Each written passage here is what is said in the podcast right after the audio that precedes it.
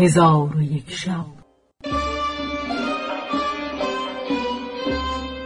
چون شب یکصد و هشتاد و هفتم برآمد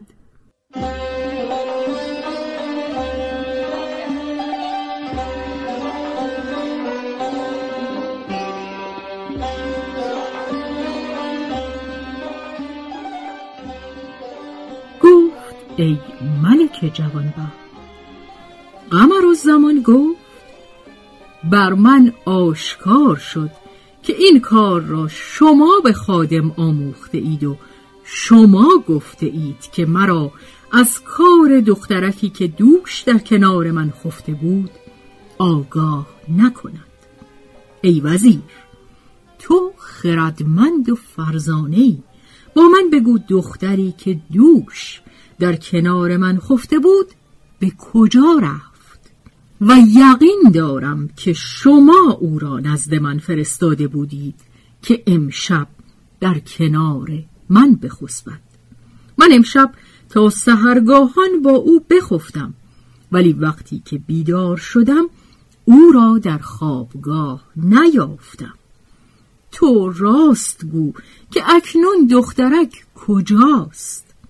وزیر گفت ای قمر و زمان به خدا سوگند که ما کس پیش تو نفرستاده ایم و تو در این مکان دربسته تنها خفته بودی و خادم در پشت در بود و به نزد تو دختری یا پسری نیامده. به عقل خود بازگرد و خاطر به وسوسه مشغول مکن. این سخنان مگو.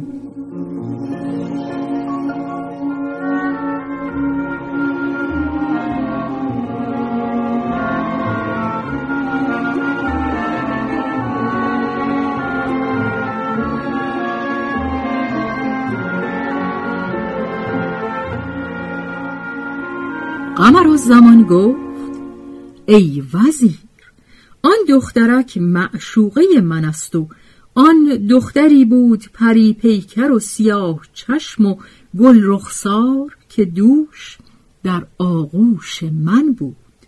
وزیر از سخن او در شگفت ماند و گفت دختر را در بیداری به عیان دیده ای یا در خوابش دیده ای؟ قمر از زمان گفت ای پیر خرفت نادان مگر تو را گمان این است که من او را در خواب دیده ام؟ به خدا سوگند که من او را به بیداری به چشم خود دیده ام و نیمی از شب را با او به سر برده ام و به حسن و جمال و شمایل بدیع او نظاره کردم و شما او را سپرده بودید که با من سخن نگوید و خیشتن را به خواب زند. من نیز تا صباح در کنار او بخفتم. وقتی که بیدار شدم او را به خوابگاه اندر نیافتم. وزیر گفت یا سیدی شاید آنکه تو دیده ای از غاس و احلام است که از بخار تعام رو داده و یا شیطان بر تو وسوسه کرده؟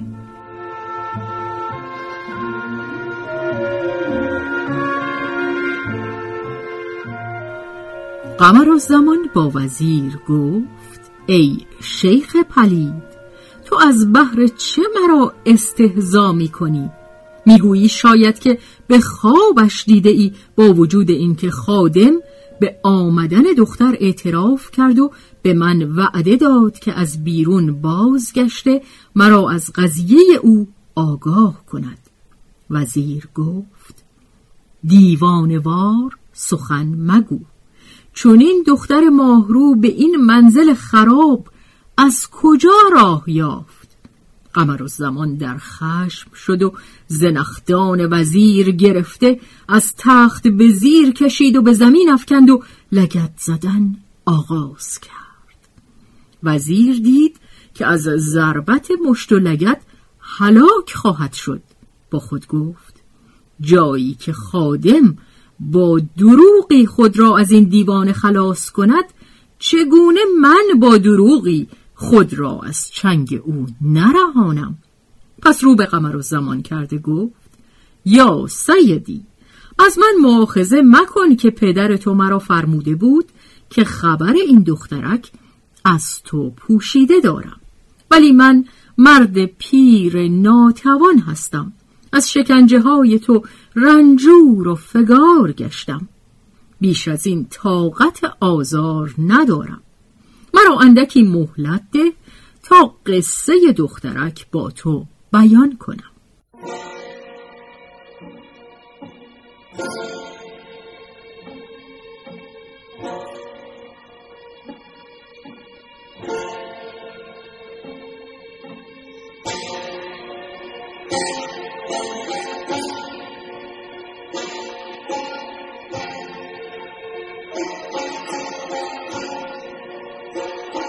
در حال قمر و زمان دست از آزردن او کوتاه کرد و گفت چرا پیش از آن که تو را شکنجه کنم حکایت دخترک نگفتی؟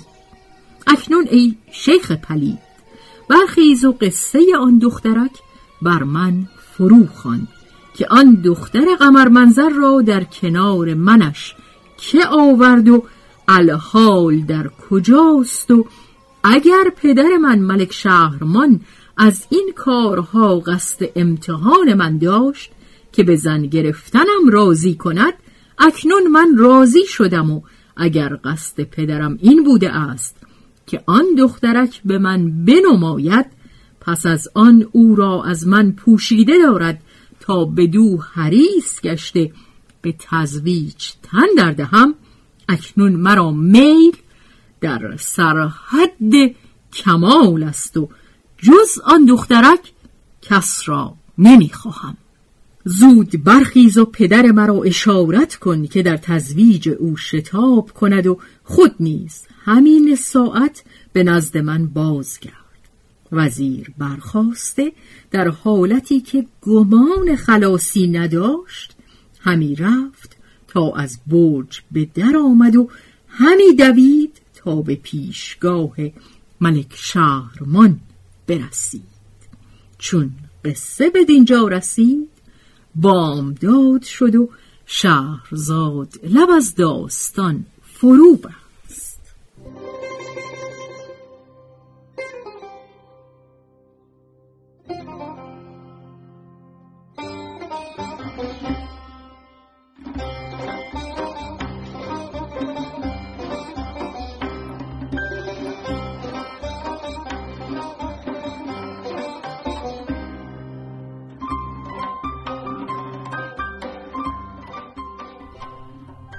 به روایت شهرزاد فتوهی.